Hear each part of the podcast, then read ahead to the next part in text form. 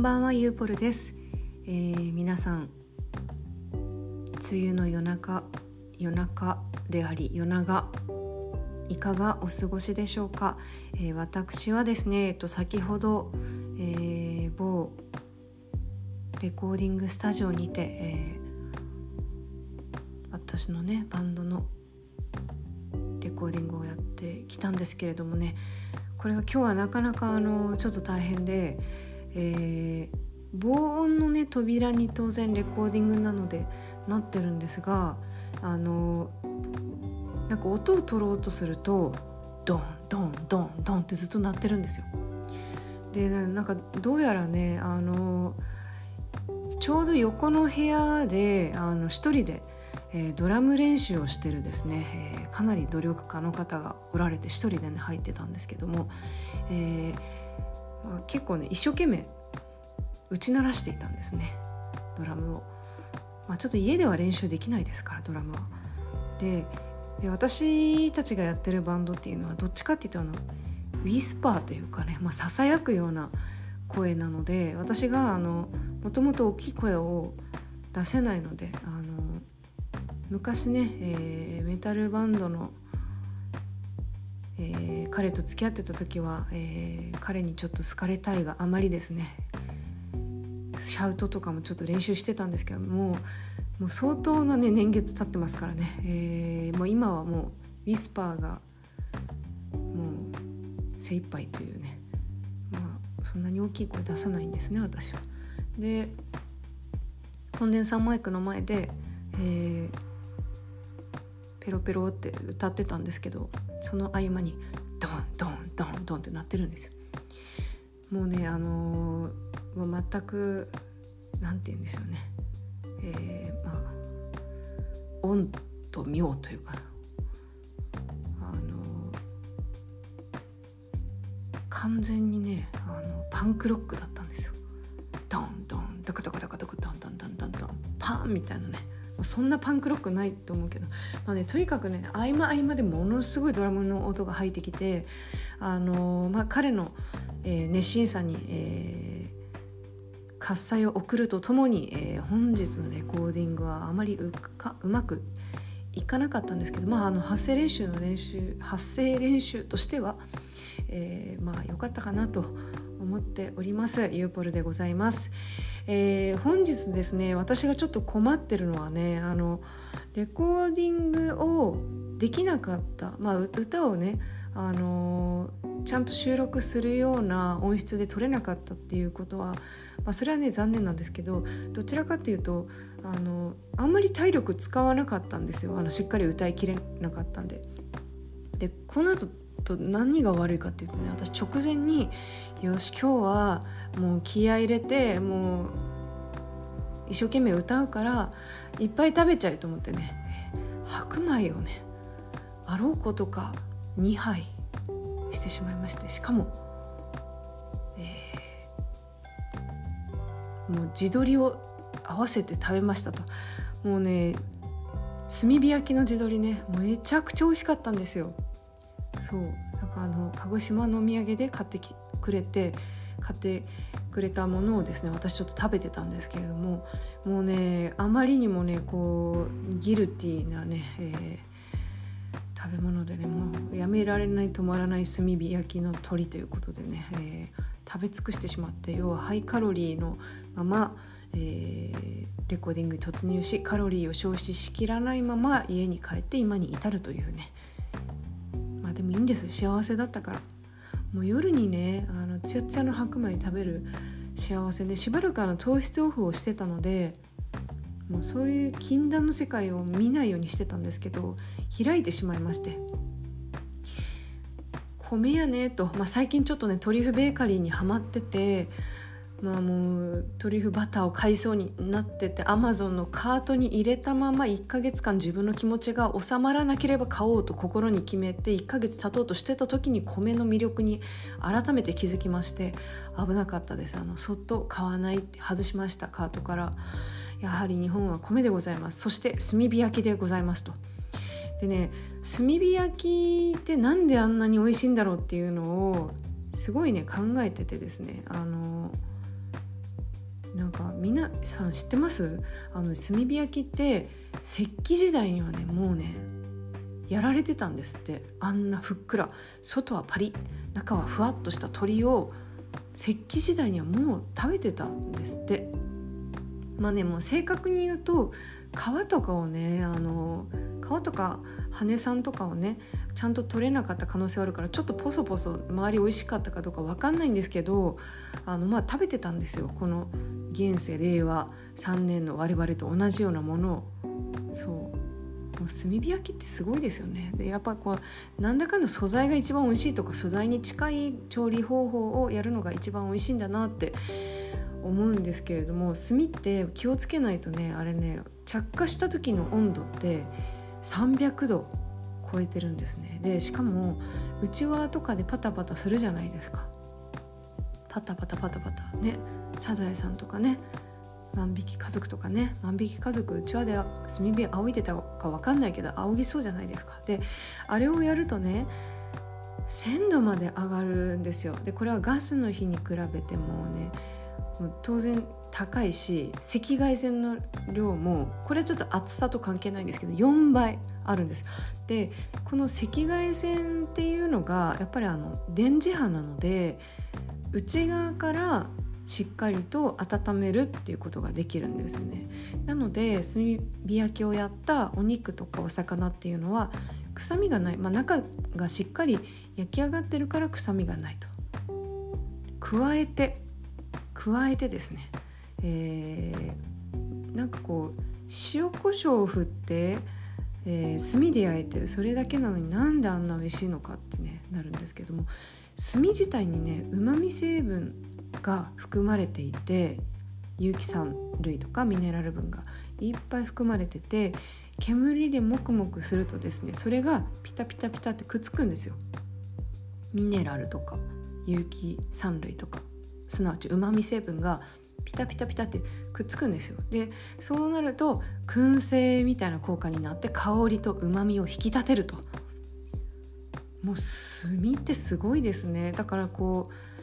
塩とかがない時代とかもね、まあ、お魚とかは普通に塩味ついてるでしょ？でそれを炭火で焼いたら石器時代の人も今と同じぐらいの美味しさで食べられてたんじゃないのかと、まあ、むしろなんか昔の方がねお魚とか美味しい可能性も高いですからね。混じり気がないからあの海もねこんな SDGs SDGs って言わなくてもいいぐらいにものすごい綺麗だったと思うその綺麗な海で採れた塩味のお魚さんを焼いて美味しいっていうね。何の話これ？何の話でしょう？はい、えー、炭火焼きの話です、えー、私がねなぜこんないっぱい、えー、お話ししてるかというとねある種の現実逃避なんですけれども今目の前にあのインプット用の本並びに、えー、新聞っていうのがもういっぱい溜まっててですねあの積んどくって私あの肯定派でねあのツンしとけばいつか読するであろうと。でいつでも読できるような環境にツンしとくのがいいんでしょって思ってるんですけどね。もうツンツンツンになってねツンツンツンツン読ツンツンツンツン読ツン読ツン読みたいな感じでもうたまるんですよつまり。そう。なのでさっきねあのー、私の相棒アマゾンがですねまた届けてきてくれてたんですけどね。あれも私が昨日発注したものなんじゃないかな。あのほぼね2日に1遍ぐらい本を発注しちゃうんですよね。好きでね。なのでちょっとね開けるのが怖くて、えー、今開けてないんですけれども多分本だと思うな。こうやってね自分を追い詰めるのもちょっと好きなんですよ。えっと開けてみますね。ちょっとお待ちください。えっとね。ね本だと思うんですけどね、えー、音声でお送りしますけれども、えー、何でしょうこれ Amazon もうね常にいろんなものを Amazon で発注してるから何が届くかが分かんない。よいしょ。湿気。だんだんだんだんだんだん。あ全然違った。えー、っとあい？あ全然違うことはない。違うことはない、うんうんうん、本ですね、えー、またツンツンとなりました。2冊。えーと「人生論ノート」というものと The Worst Poetry Book Ever これねあの面白いかどうかもわかんないんですけど The Worst Poetry Book Ever ってそん自分の出す本にそういう風な名前つけるんだって面白くてあのこれはもうジャケ買いですねえー、to preface This book is for mature audiences only You'll probably be asking yourself why you bought this book when you are done reading it. That's the whole point. なんでこんな本買ってしまったんやろかと思いますよっていうのを一番最初のページに書いているこれは非常に期待できる。面白そう。えー、あちょっとあちょっとねこれ。あ後悔した。これはねすごい。うわちょっとダメだこれ。めちゃめちゃ下ネタでした。どうしよう、うん、これはねあのすごいすごい。えー、この作者の方が1ページ目で言った通りなんでこんな本買っちゃったんだろうってもう一瞬で後悔しました。すっごい下ネタの本でした。これね口に出して読めないです。どうしよう。えっ、ー、ともし、えー、欲しい人がいたらえー、私にじゃんけんで買ったら、えー、プレゼントします、一方ですねもう全然違う趣の人生論ノート。大好き新潮文庫からでき出てますね。えっとこれは三木清さんの著作でですね。そうあのこれちょっと読んでみたかったんですよね前からね。そうあのドイツに留学されて、えーと、生まれは1897明治30年の方兵庫県生まれでね、えー、ドイツに留学されて、もハイデッカーとかの教えを受けてすごいですね。ハイデッカーの教えを受けてるんですよ。あの有名な。すごいね。哲学界に、えー、衝撃を与えたと言われてるね。三木先生の「人生論ノート」格差すごいな。人生論ノートっていうものの方がね安かったんですよこれ。人生を解くものがね430円でねこのねなんかすごい pussy とかがめちゃ やばいなこれ。やばい。うわ。うわ。私あの英語の今勉強してるんですけども単語とか覚えてね。えー、でまあ日常でよく使う単語とかはあのいろいろあのまあ、経済系のこととか、まあ、あと私がコンサルに、えー、コンサルティングファームに、えー、おりますので、まあ、そういうふうなビジネスに関わる言葉単語語彙っていうのを増やしたくていろいろ見てるんですけど見てるからね私あんまりねこうなんとなくこれ汚い言葉なんだなっていうの分かるんですけどあんまり分からないんですよ下ネタの英語って。でもそれでも良くないことはものすごい分かる。プッシーってどういう意味だっけ？すごいな。I love you on days when you are pushing mad とかね。えっ、ー、と。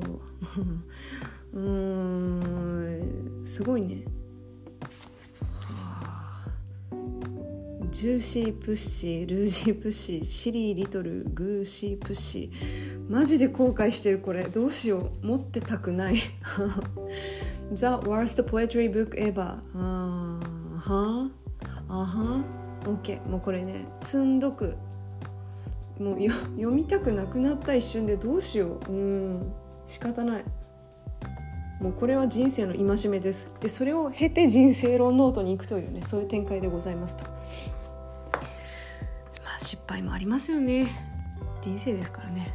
えー、気を取り直して、えー、今日はねもうめちゃくちゃ、えー、いろんな内容をね、え、今日詰め込み詰め込みいきたいと思ってます。なぜなら、え、寝れないからですね。まだまだ早い時間なんでございますね。日経 MJ からちょっと面白いニュースをちょっとピックしようかなせっかくなので、えー、ペラペラと。私ね日経 MJ 大好きなんですよ。でなんでかっていうとねあのシャレが効いてるんですよね。そうシャレが効いてる。これね会う人会う人に言ってるんですけど、えー、例えばその代替肉の話題がニュースで記事で上がっていた時にですね、えー、代替肉今の時代にジャストミートって書かれててもうねスタンディングオベーションしたかったね一人で。もう最高。センス。塊オブセンス、うん、塊オブセンスですよこれは。そうそう。しかもねそれをあのトップ面に持ってくるからまあ分かってるなって感じしますよね。そうそうそう。日経 MJ を結構読んでますね私は。さあさあじゃあちょっとねあのこれはダラダラダラダラダラダラダラダラこれね新聞のカチャカチャ言う音とかも良いでしょう良いでしょう諸君このねもうね疲れたでしょ SNS ばっかやってもう休んでいいんですよそんなのもうこのね取るに足らない、えー、話とかでも聞いてあげてくださいななんか面白いネタないかなって思いながら今探してるんですけれども、まあ、最近ねこう世界の DX 潮流乗らねば負ける。解体を作り出せ。びっくりびっくり、うんうん、イオン。イオン。流通ですね。流通が AI で値引きの判断をできるようになりました。とかセブンイレブンが AI で発注できるようになりました。メーカー AI で進化、えー、ヤクルト、A、AI の力でカインズ AI AI AI 特売にも DX す。ごいな今日はあの AI and DX DX AI と DX の回ですね。なるほどね。もう最近でもねちょっとねもうこの辺りの言葉がずっと聞き飽きちゃったでしょうみんな皆さんね。なのでもう AI と DX っていうのはもうねもうこの話限りこのえー、ポッドキャストを聞いてる限りはもうスコーンと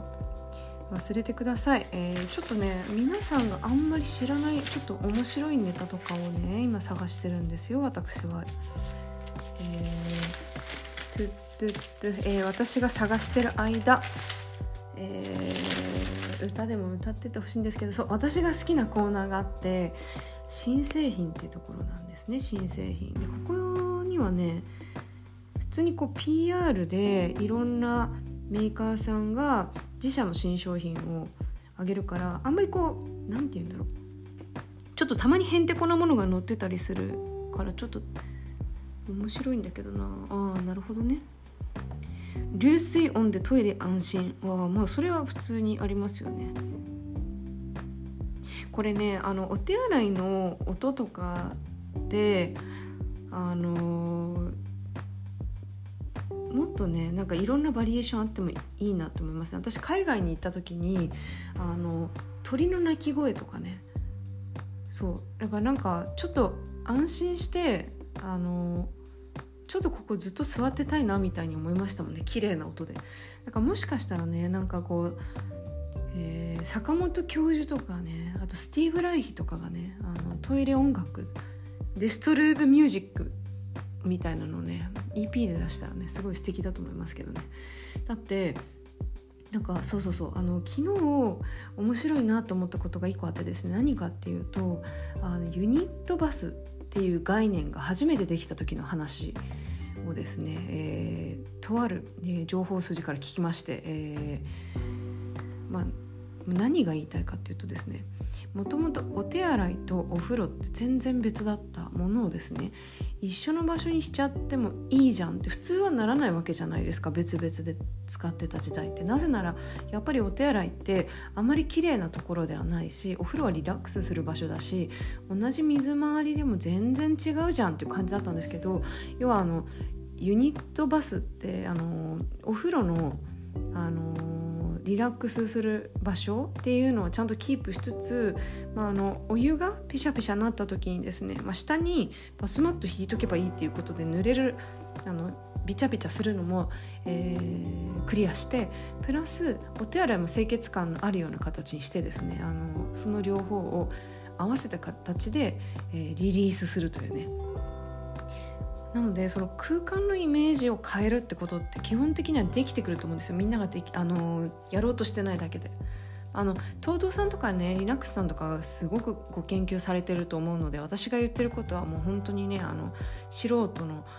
あのよくわかんない遠吠えだと思って聞いてもらえたらなと思ってるんですけどこれを聞いてる TOTO の人とかリナックスの人いたら多分聞いてませんけどもねこれこそとポッドキャストだから一人も今リスナーいないんですけれどもいいんです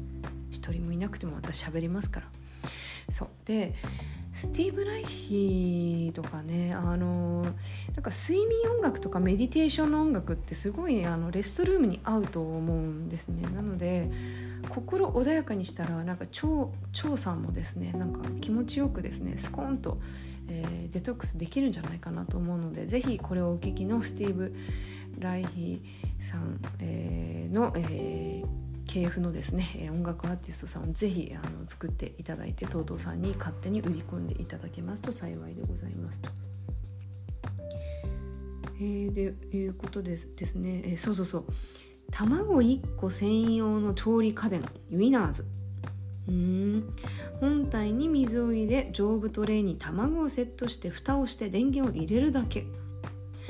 水の調整で水の量の調整で固ゆで卵から半熟まで好みの硬さに仕上げられる。ゆで卵が少しだけ欲しい時に便利、うん、調理時間の目安は半熟で約12分。うずらの卵なら一度に5個まで調理可能。3300円。なるほど。これはでもね結構ありですね。あのー主婦の方々とかお料理される方とかねゆで卵フリークの方とか筋肉鍛えるの大好き成人の人とかはですねあの覚えがあると思うんですけどゆで卵を作る時って大体タイマーセットしてねあの水の状態から入れて本当にあの12分ぐらい、えー、まあ沸騰させてから、まあ、8分ぐらい沸騰させてその後放置とかって、まあ、いろんな作り方があるんですけど心が収まらないんですよ、まあ、タイマーかけとけばいいじゃんっていうのは置いといてですね。もう今もう卵の中をねもうすごい想像するわけです。うわ今黄身が真ん中に寄ってるからちゃんとみたいな。なんかあの剥いた時に美しくならないんですね。あの白の後ろにねうっすらと黄色が見えてるようではねもうゆで卵クリエイと失敗ですからね。もう真ん中に綺麗にいくのがねやっぱりこう匠の技というかね。それがなかなかできないから時折こう混ぜたりくるくるしてみたりっていうね。あの何て言うんだろうな。雨の日にねあの雨が止んででも傘を持っていてでコンビニに置いてでずっと傘持ってるのを覚え続けとかなきゃいけないっていうあの緊張感に似てます。よくわかんないですね。要は緊張してるんです。ずっと。ゆで卵を作る時ってすっごい緊張するんです。適当じゃ美しいのができないから。そういう時に3300円をお支払いしたら卵1個でも素晴らしいクオリティでできるっていうのはこれはねあの確かに。これはちょっといいかもしれないな。うんうんうん。売れるかもねこれね。面白いね。2台目の炊飯器に最適な大きさ。ほう。2台目として提案するバーテックスのコンパクトでスタイリッシュな多機能炊飯器と、うんうん、直径 190mm、えー、高さに、えー、208mm、まあ、大体 20cm×20cm ですね。ちょっとちっちゃいんですね。2合炊けるらしいですね。そして白米ヨーグルトケーキなど9つのモードを備えヨーグルト作れるのか。へえいいですねいいですね。なるほどね、まあ、これね逆に言うと普通の炊飯器でもヨーグルト作れるしケーキも作れるってことなのかなもしかして。なんかあのよくホットケーキを作るあホットケーキミックスでそれをね混ぜて炊飯器にポンって入れて放置してたらなんかケーキできるよみたいなこと言ってますけど結構ね炊飯器ってあの万能だったりするんですよ。あの米を炊くだけじゃないんですね。すごいですね。だから私もたまになんだっけな。謎のちょっとパウンドケーキみたいなものをちょっと楽したい時にあのパンケーキミックスで作ったりしてました。はい、えー、本日2回目の何を話してるんだろうと。いうことで、えー、そろそろですねお時間になりましたので、えー、お時間になりました。何のお時間だよというとですね、24分13秒回っております、え、大体こういうのはねあの20分過ぎてくるともうダラダラダラダラいつまで喋り続けるんだよみたいな感じになっちゃうのでもうすでにね最初から何喋ってるかよく分かんないような内容なんですけどもこれ誰か聞いてくれる人いるのかな？一回ねちょっとツイッターで投稿して、えーまあ、そこで減ってしまったフォロワーさんを見て、えー、泣きながらですね私は今日は、えー、あれを見ようと思う。あれ。ネットフリックス。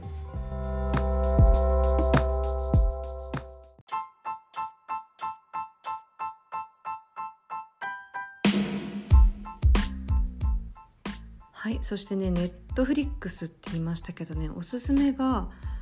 いくつかあってですね、まあ、あの最近一番あの良かったなっていうのは「ポーズ」っていうね、えー、シリーズなんですけれども、えー、大体1985年前後のニューヨークが舞台になってる、えー、ボールカルチャーが舞台になってる作品でねもともと私は結構このショーショー的な、えー、演出ちょっとあの夜のねちょっと暗い中で華やかにあのバーレスクとか、まあ、踊ってる人たちが出るとかっていう世界観に憧れがあるのでとてもあのかっこよかったですね、まあ、これはねキャストの魅力もものすごいあったのでやっぱこうネネットフリックスに限らずなんですけれども、まあ、ポーズはねネットフリックスオリジナルではないんですがあのシリーズものの、えー、海外の作品であの日本人の人が特に好むのって日本人受けする日本人受けするって言ってもいろいろありますけれどもあのモデルさんみたいな顔とかねあのいろいろありますがちょっと海外っぽいおしゃれな顔立ちの、えー、方が出てるようなコンテンツとかは私結構好きだったりしますね。そうで、えー、そこから引き続いてみたジニージョージアっていうのもね結構面白かったな。そうで、えー、あとはねなんか結構の本当にいろいろ見てるんですけどなんかおすすめはあの例えばあのハサン・ミーハジさんとかねクリス・ロックさんとかいわゆるその海外のコメディアンの人がですねあのその時その時のニューストレンドにあたることを痛快に、えー、風刺でこき下ろしながら、えー、世の中の事象を解説するようなえー、バラエティ番組があってこれがすごく、えー、面白いですねクリス・ロックさんはトータルブラックアウトみたいな企画でやっててハサン・ミーハジさんはね結構やってるんですよね。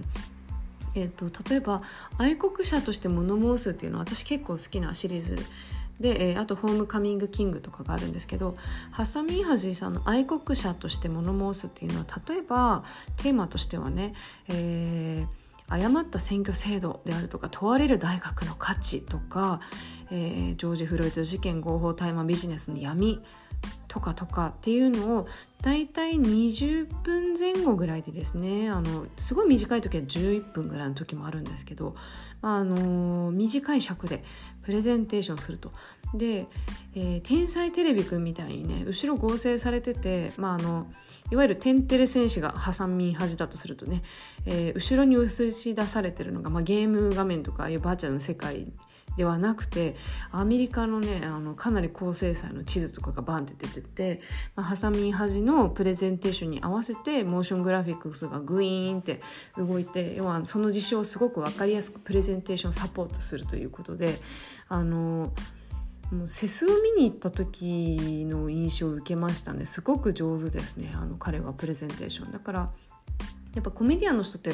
お話がうまいし引きつける力がすごくあるので私はそのビジネスの参考にもすっごくなるなと思いながらハサミハチさんの企画企画じゃないや。番組は見てました。でね私知らなかったんですけど本当にこういうあの社会的な風刺とかを、えー、踏まえながらコメディアンの人がお話しするっていうのは結構海外だと普通、まあ、特にアメリカとかだと普通なようですね。あのロニー・チェンの「アメリカぶっ壊す」みたいな、えー、作品映像だったりとかアジス・アンサリの「今をぶった切り」みたいないわゆるねこうコメディアンが名前の、えー、名前冠になってお話を進めていくっていう私はそのプレゼンテーションバラエティニュースバラエティみたいな感じで捉えてるんですけどすごくおすすめですということで、えー、今日はこの辺りに、えー、させていただきます。お後がよろしいようで、えー、明日は金曜日なんですけれども雨がたくさん東京はね、え降るみたいなので、え足元悪いかと思います。長靴でぜひ、えお外に出るか家の中の安全安心な環境の中でしとしと降る雨にロマンチズムを馳せながらですね、えちょっとえー、柔らかな、えー、ロマンチックなロマンチックロマンチック2回言いましたけどもそういう雰囲気に浸ってみてはいかがでしょうかはいではではおやすみなさい。